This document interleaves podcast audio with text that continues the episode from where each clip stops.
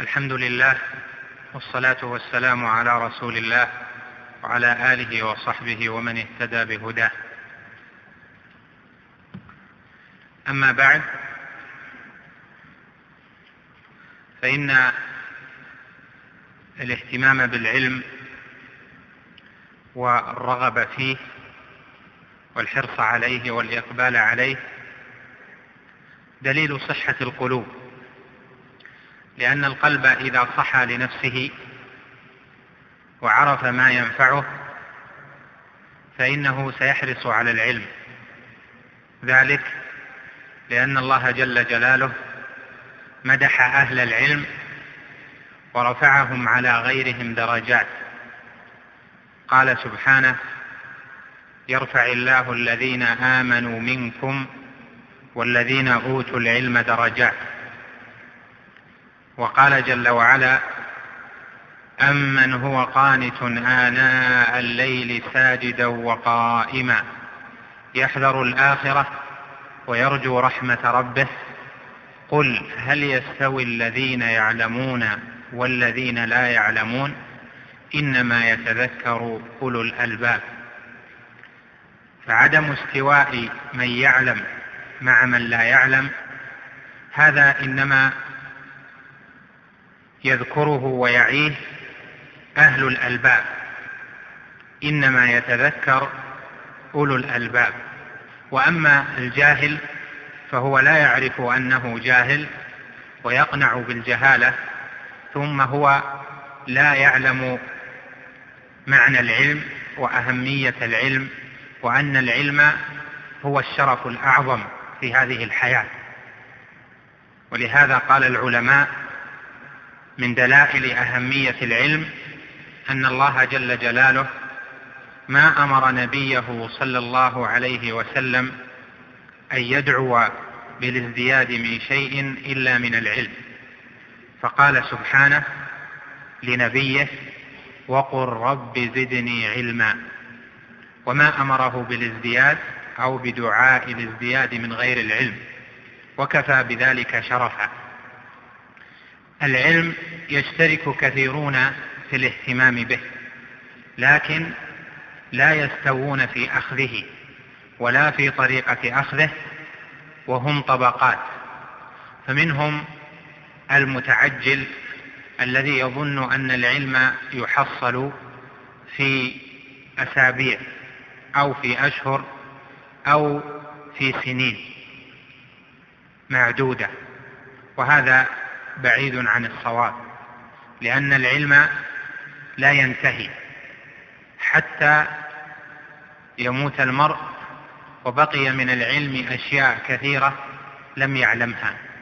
فإن العلم واسع الأطراف واسع الجنبات والله جل وعلا هو ذو العلم الكامل وأعطى البشر بمجموعهم أعطاهم بعض علمه فهذا يفوت عليه شيء من العلم وذاك يفوت عليه شيء من العلم ولكن بمجموعهم لو جمع علم من فيها لكان شيئا قليلا جدا من علم الله كما تضع الإبرة في البحر ثم تخرجها لم تنقص من ماء البحر شيئا. وإذا كان كذلك فإن روم العلم لا يمكن أن يكون بإطلاق بل ينبغي لطالب العلم أن يكون متدرجا فيه.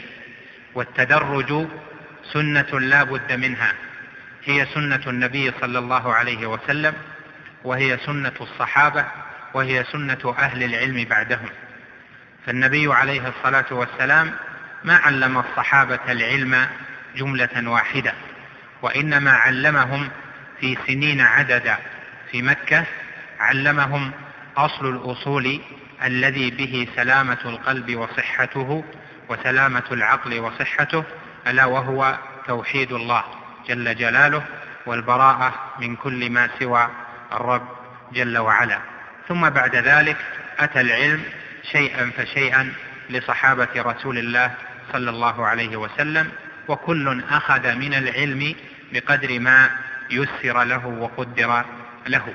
هكذا أهل العلم من بعد الصحابة لا تجد أن أولئك خاضوا العلم خوضا واحدا.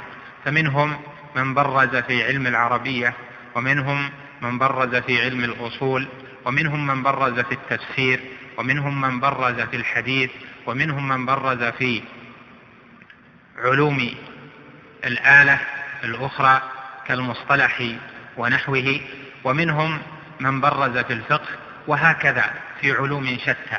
وإذا كان كذلك كانت وصية ابن شهاب الزهري التي لا بد أن نحفظها كانت وصيته نعم الوصية حيث قال من رام العلم جملة ذهب عنه جملة.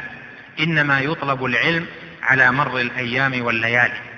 فالمتعجلون لا يحصلون العلم فلا بد إذن من التدرج. ثم ثم صنف آخر أيضا من الشباب أو من طلاب العلم وهم المتذوقون. المتذوقون أهل التذوق في أخذ العلم. يأتي ويطلب علما ما مدة قليلة ثم يأتي ويحكم على هذا العلم أو يحكم على من يعلم ذاك العلم. وأيضا ينتقل إلى آخر ثم يحكم على ذلك العلم الآخر وعلى من يعلم ذلك العلم الآخر. وهذا دليل نقص في العلم ونقص في الإدراك والعقل لأن العلوم لا يحكم عليها إلا من حواها من جميع جنباتها وأحاط من ورائها. وهذا لا يتأتى لأكثر الشباب الذين يتذوقون. تجد أنه في مدة من الزمن أشهر أو سنة حضر عند فلان من أهل العلم أو من المعلمين من طلبة العلم فحكم على نفسه أو على ذلك المعلم بأنه كذا وكذا ثم انتقل إلى غيره ثم في الآخر تجد أن هذا النوع ييأس ولا يحصل علما كثيرا.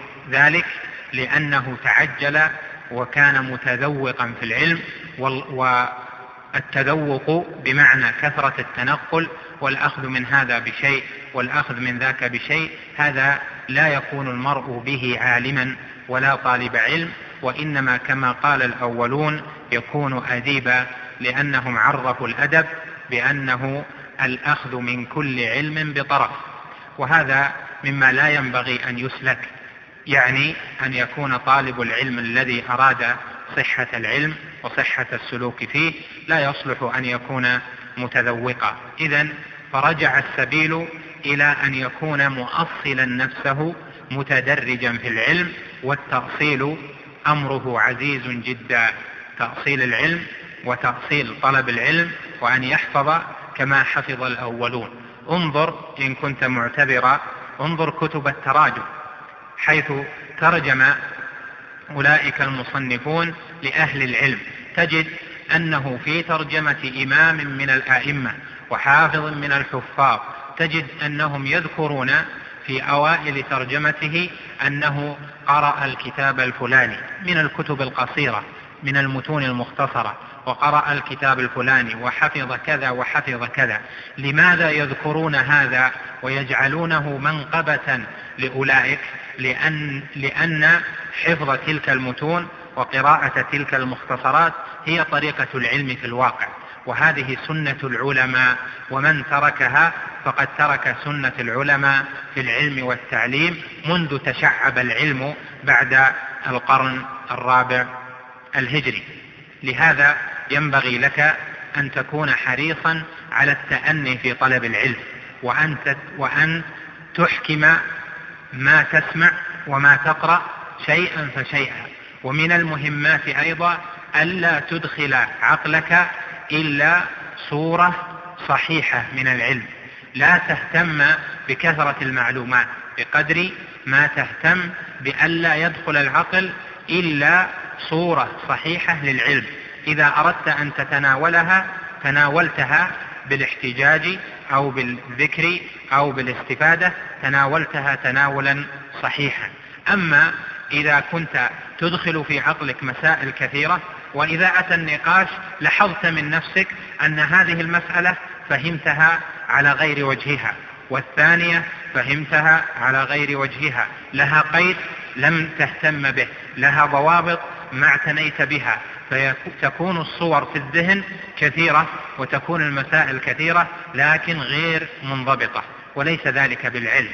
إنما العلم أن تكون الصورة في الذهن للمسألة العلمية منضبطة.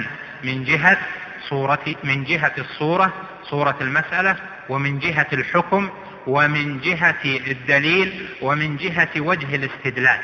فهذا هذه الأربع تهتم بها جدا. أعيدها. الأولى صورة المسألة. الثانية حكم المسألة. في أي علم؟ في الفقه أو في الحديث أو في المصطلح أو الأصول أو النحو أو التفسير إلى آخره. حكم المسألة. الثالث دليلها. ما دليل هذا الذي قال كذا وكذا؟ الرابع ما وجه الاستدلال؟ استدل بدليل كيف أعمل عقله في هذا الدليل فاستنبط منه الحكم. فإذا عودت ذهنك على هذه الأربع صرت مسيرا جيدا في فهم العلم. والذي يحيط بذلك الاهتمام باللغة العربية. الاهتمام بألفاظ أهل العلم لأن من لم يهتم بألفاظ أهل العلم وبلغة العلم لم يدرك مراداتهم من كلامهم. هذه كلمة لأجل أن بعض الإخوة طلب أن تكون مقدمة لهذا الدرس حتى يجتمع من يريد حضور درس التوحيد. ولو تهيأ أن نجعل كل يوم عشر دقائق في بيان وصية أو في بيان شيء مما تهتمون به لكان ذلك مناسبا إن شاء الله تعالى وصلى الله وسلم على نبينا محمد. الحمد لله رب العالمين وصلى الله وسلم وبارك على نبينا محمد وعلى آله وصحبه أجمعين. قال المصنف رحمه الله تعالى باب من حقق التوحيد دخل الجنة بغير حساب. وقول الله تعالى إن إبراهيم كان أمة قانتا لله حنيفا ولم يكن من المشركين. وقوله والذين هم بربهم لا يشركون. وعن حسين بن عبد الرحمن قال كنت عند سعيد بن جبير رضي الله عنه فقال أيكم رأى الكوكب الذي انقض البارحة؟ قلت أنا. ثم قلت أما إني لم أكن في صلاة ولكني لدغت. قال فما صنعت. قلت ارتقيت. قال فما حملك على ذلك؟ قلت حديث حدثنا قلت حديث حدثناه الشعبي. قال وما حدثكم؟ قلت حدثنا عن بريدة بن الحصيب أنه قال لا رقية إلا من عين أو حمى. قال قد أحسن من انتهى إلى ما سمع. ولكن حدثنا ابن عباس عن النبي صلى الله عليه وسلم أنه قال عرضت علي الأمم فرأيت النبي ومعه الرهب. والنبي ومعه الرجل والرجلان والنبي وليس معه أحد إذ رفع لي سواد عظيم فظننت أنهم أمتي فقيل لي هذا موسى وقومه فنظرت فإذا سواد عظيم فقيل لي هذه أمتك ومعهم سبعون ألفا يدخلون الجنة بغير حساب, بغير حساب ولا عذاب. فنهض النبي صلى الله عليه فنهض فدخل منزله فخاض الناس في أولئك فقال بعضهم فلعلهم الذين صحبوا رسول الله صلى الله عليه وسلم. وقال, وقال بعضهم فلعلهم الذين ولدوا في الإسلام فلم يشركوا بالله شيئا وذكروا أشياء فخرج عليهم رسول الله صلى الله عليه وسلم فأخبروه فقال هم الذين لا يسترقون ولا يكتوون ولا يتطيرون وعلى ربهم يتوكلون. فقام عكاشة بن محصن فقال يا رسول الله ادعو الله أن يجعلني منهم. قال أنت منهم. ثم قام رجل آخر فقال ادعو الله أن يجعلني منهم. قال سبقك بها عكاشة. هذا الباب باب من حقق التوحيد دخل الجنة بغير حساب. وقد ذكر في الباب قبله فضل التوحيد وما يكفر من الذنوب. وهذا الباب أرفع رتبة من بيان فضل التوحيد فإن فضل التوحيد يشترك فيه أهله أهل التوحيد هم أهل الإسلام فلكل من التوحيد فضل. ولكل مسلم نصيب من التوحيد وله بالتالي نصيب من فضل التوحيد وتكفير الذنوب. أما خاصة هذه الأمة فهم الذين حققوا التوحيد ولهذا عطف هذا الباب على ما قبله لأنه أخص باب من حقق التوحيد دخل الجنة بغير حساب. وتحقيق التوحيد هو مدار هذا الباب. تحقيقه بمعنى تحقيق الشهادتين لا إله إلا الله محمد رسول الله. ومعنى تحقيق الشهادتين تصفية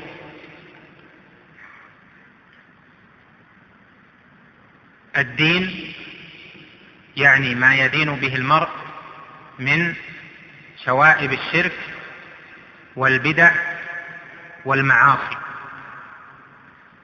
فصار تحقيق التوحيد يرجع إلى ثلاثة أشياء. الأول ترك الشرك. بانواعه الأكبر والأصغر والخفي. والثاني ترك البدع بأنواعها. والثالث ترك المعاصي بأنواعها. وتحقيق التوحيد صار تصفيته من أنواع الشرك وأنواع البدع وأنواع المعاصي. وتحقيق التوحيد يكون على هذا على درجتين. درجة واجبة ودرجة مستحبة. وعليها يكون الذين حققوا التوحيد على درجة على درجتين أيضا. فالدرجة الواجبة أن يترك ما يجب تركه من الثلاث التي ذكرت. يترك الشرك خفيه وجليه صغيره وكبيره. يترك الشرك خفيه وجليه صغيره وكبيره. ويترك البدع ويترك المعاصي. هذه درجة واجبة. والدرجة المستحبة من تحقيق التوحيد وهي التي يتفاضل فيها الناس من المحققين للتوحيد أعظم تفاضل ألا وهي أن لا يكون في القلب شيء من التوجه أو القصد لغير الله جل وعلا. يعني أن يكون القلب متوجها إلى الله بكليته. ليس فيه التفات إلى غير الله. نطقه لله وفعله وعمله لله. بل وحركة قلبه لله جل جلاله. وقد عبر عنها بعض أهل العلم اعني هذه الدرجة المستحبة هي لله جل جلاله. وقد عبر عنها بعض أهل العلم أعني هذه الدرجة المستحبة أن يترك ما لا بأس به حذرا مما به بأس يعني في مجال أعمال القلوب وأعمال اللسان وأعمال الجوارح. فإذا رجع تحقيق التوحيد الذي هذا فضله وهو أن يدخل أهله الجنة بغير حساب ولا عذاب رجع إلى إلى تينك المرتبتين وتحقيقه تحقيق الشهادتين. لا إله إلا الله محمد رسول الله. لأن في قوله لا إله إلا الله الإتيان بالتوحيد والبعد عن الشرك. بأنواعه ولأن في قوله أشهد أن محمد رسول الله البعد عن المعصية والبعد عن البدع لأن مقتضى الشهادة بأن محمد رسول الله أن يطاع فيما أمر وأن يصدق فيما أخبر وأن يجتنب وأن يجتنب ما عنه نهى وزجر وأن لا يعبد الله إلا بما شرع. فمن أتى شيئا من المعاصي والذنوب ثم لم يتب منها أو لم تكفر له فإنه لم يحقق التوحيد الواجب. وإذا أتى شيئا من البدع فإنه لم يحقق التوحيد الواجب. وإذا لم يأتي شيئا من البدع ولكن حسنها بقلبه أو قال لا شيء فيها فإن حركة القلب كانت في غير تحقيق التوحيد في غير تحقيق شهادة أن محمد رسول الله فلا يكون من أهل تحقيق التوحيد. كذلك أهل الشرك بأنواعه ليسوا من أهل تحقيق التوحيد. وأما مرتبة الخاصة التي ذكرت ففيها يتنافس المتنافسون وما ثم إلا عفو الله ومغفرته ورضوانه. ما من حقق التوحيد دخل الجنة بغير حساب.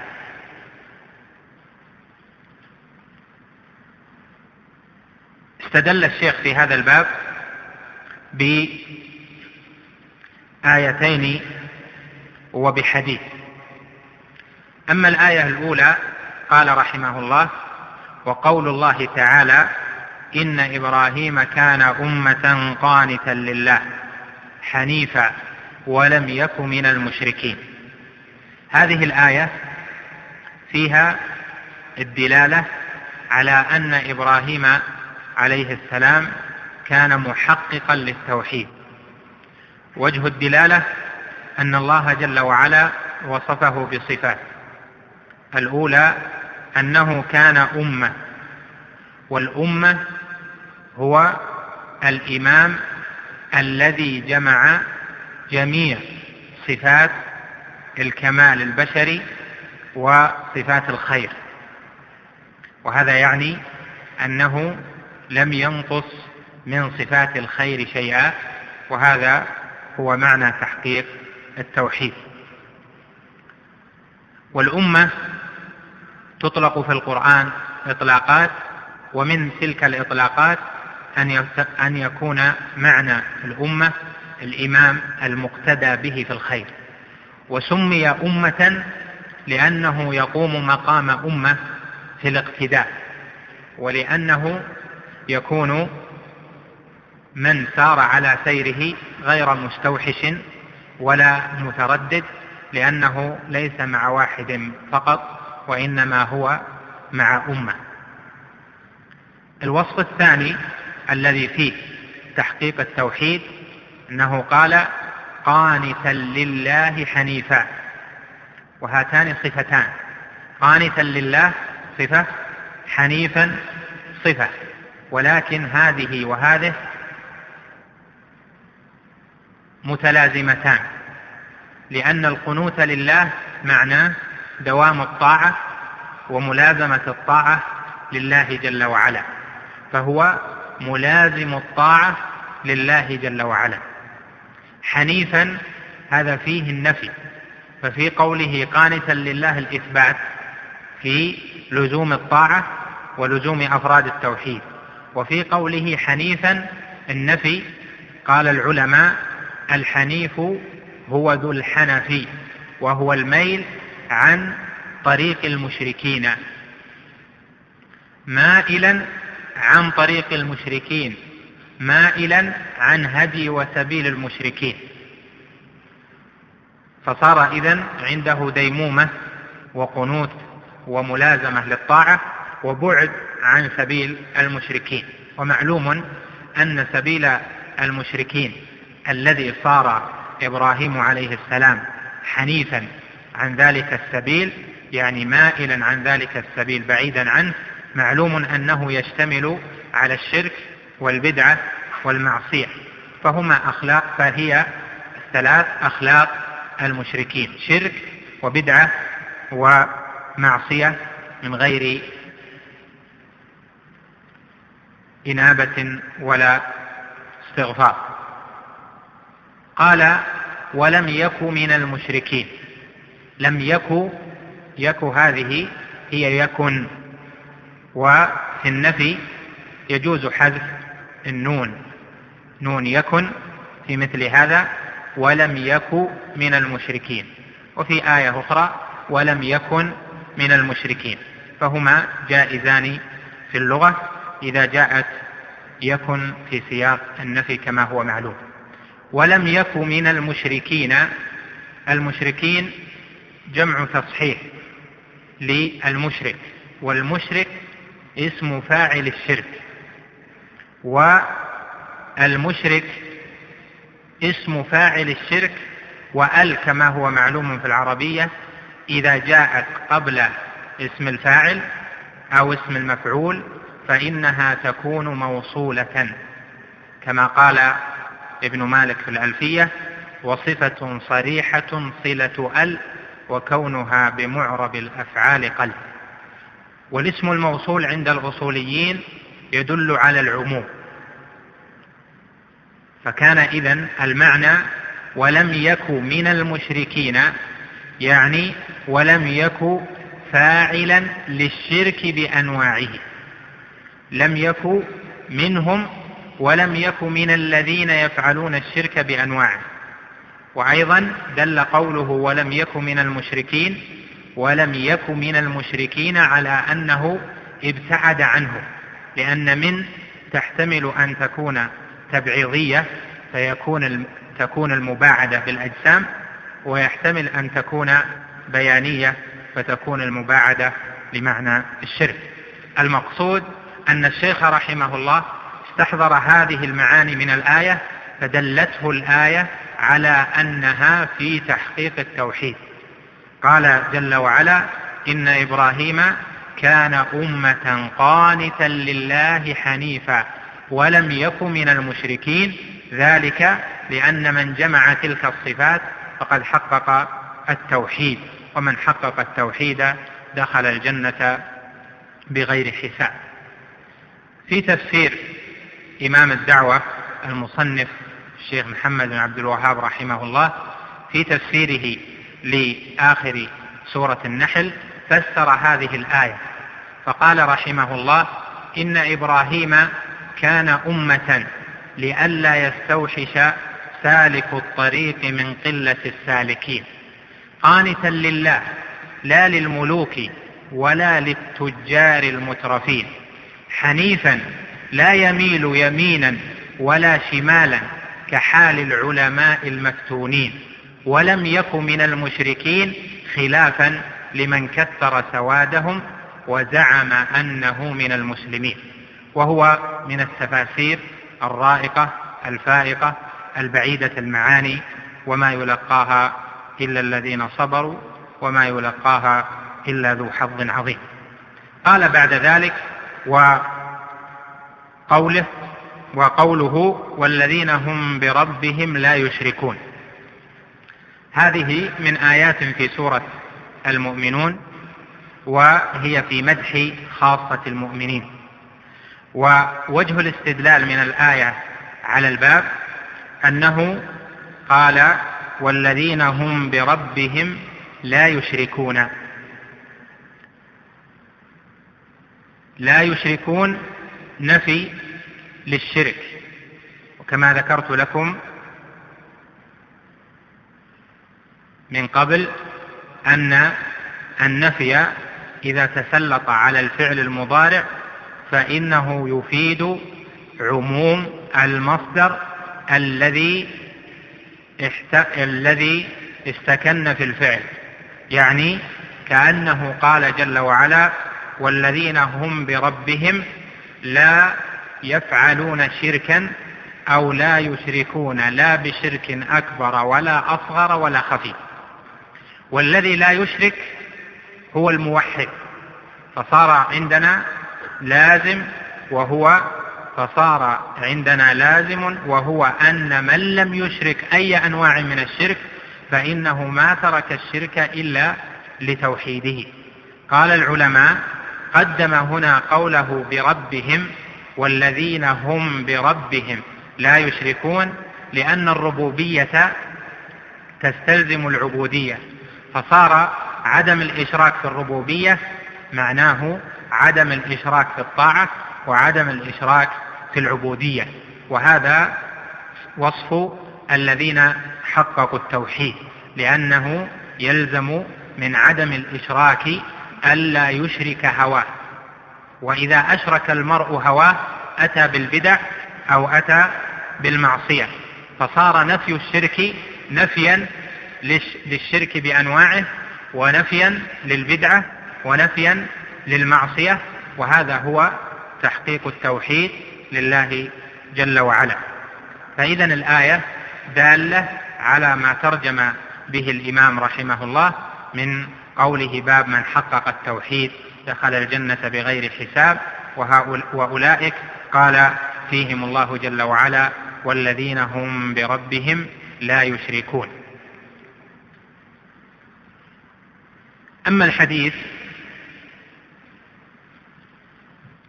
فهو حديث طويل وموضع الشاهد منه قوله عليه الصلاة والسلام فنظرت فإذا سواد عظيم فقيل لي هذه أمتك. ومعهم سبعون ألفا يدخلون الجنة بغير حساب ولا عذاب. ثم نهض فدخل منزله فخاض الناس في أولئك فقال بعضهم فلعلهم الذين صحبوا رسول الله صلى الله عليه وسلم وقال بعضهم فلعلهم الذين ولدوا في الإسلام فلم يشركوا بالله شيئا وذكروا أشياء فخرج عليهم رسول الله صلى الله عليه وسلم فأخبروه فقال هم الذين لا يسترقون ولا يكتوون ولا يتطيرون وعلى ربهم يتوكلون. هذه في صفة الذين يدخلون الجنة بغير حساب ولا عذاب. وهذه صفة من صفاتهم. وتلك الصفة خاصة بهم لا يلتبس أمرهم بغيرهم لأن هذه الصفة كالشامة يعرفون بها. من هم الذين حققوا التوحيد؟ قال هم الذين لا, يكت... لا هم الذين لا يسترقون ولا يكتوون ولا يتطيرون. فذكر أربع صفات.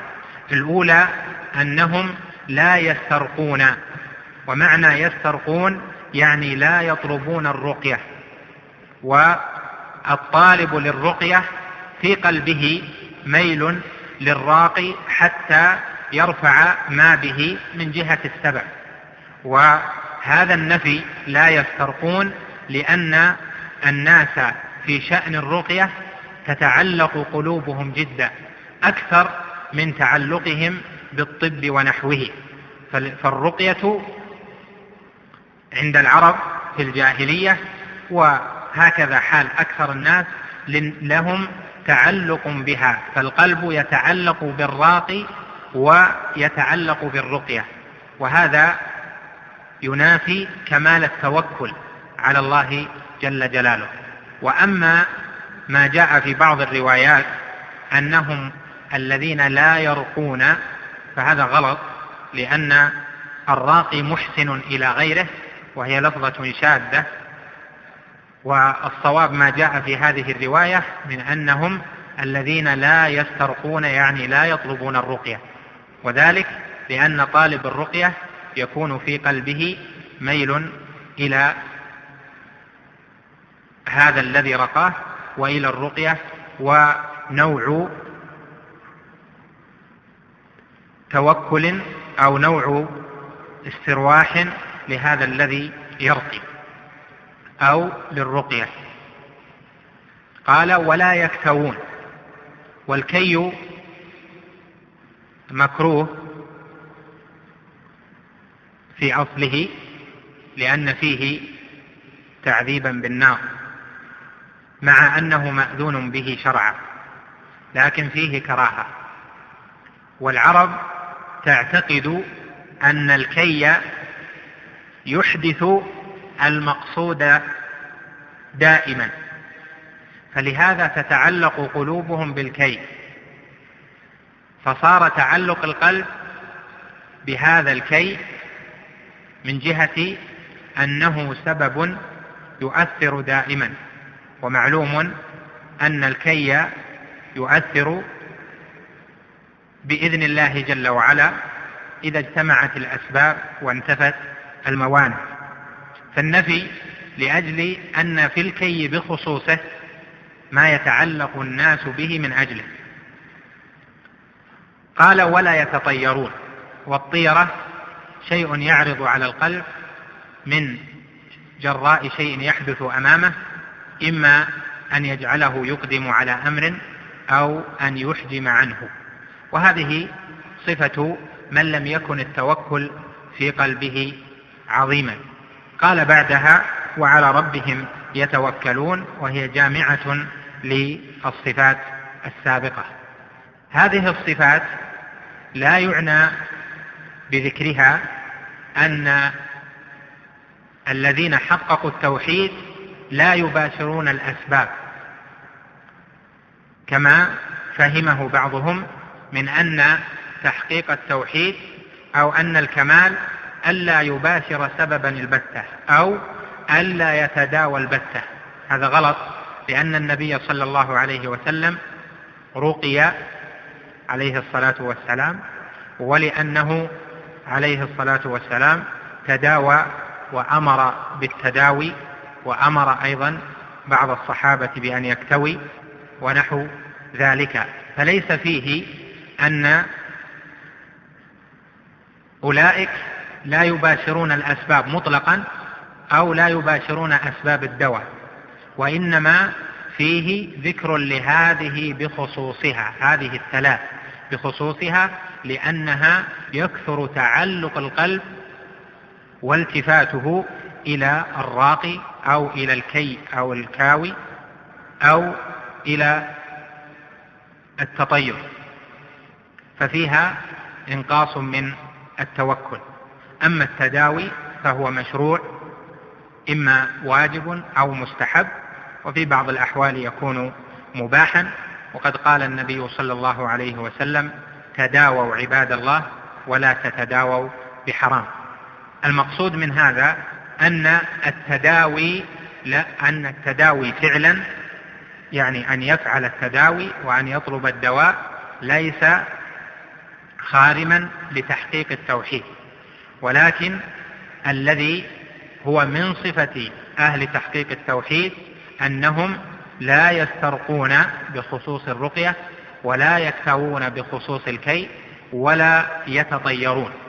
وأما ما عدا ذلك مما أذن به فلا يدخل فيما يختص به أهل تحقيق التوحيد.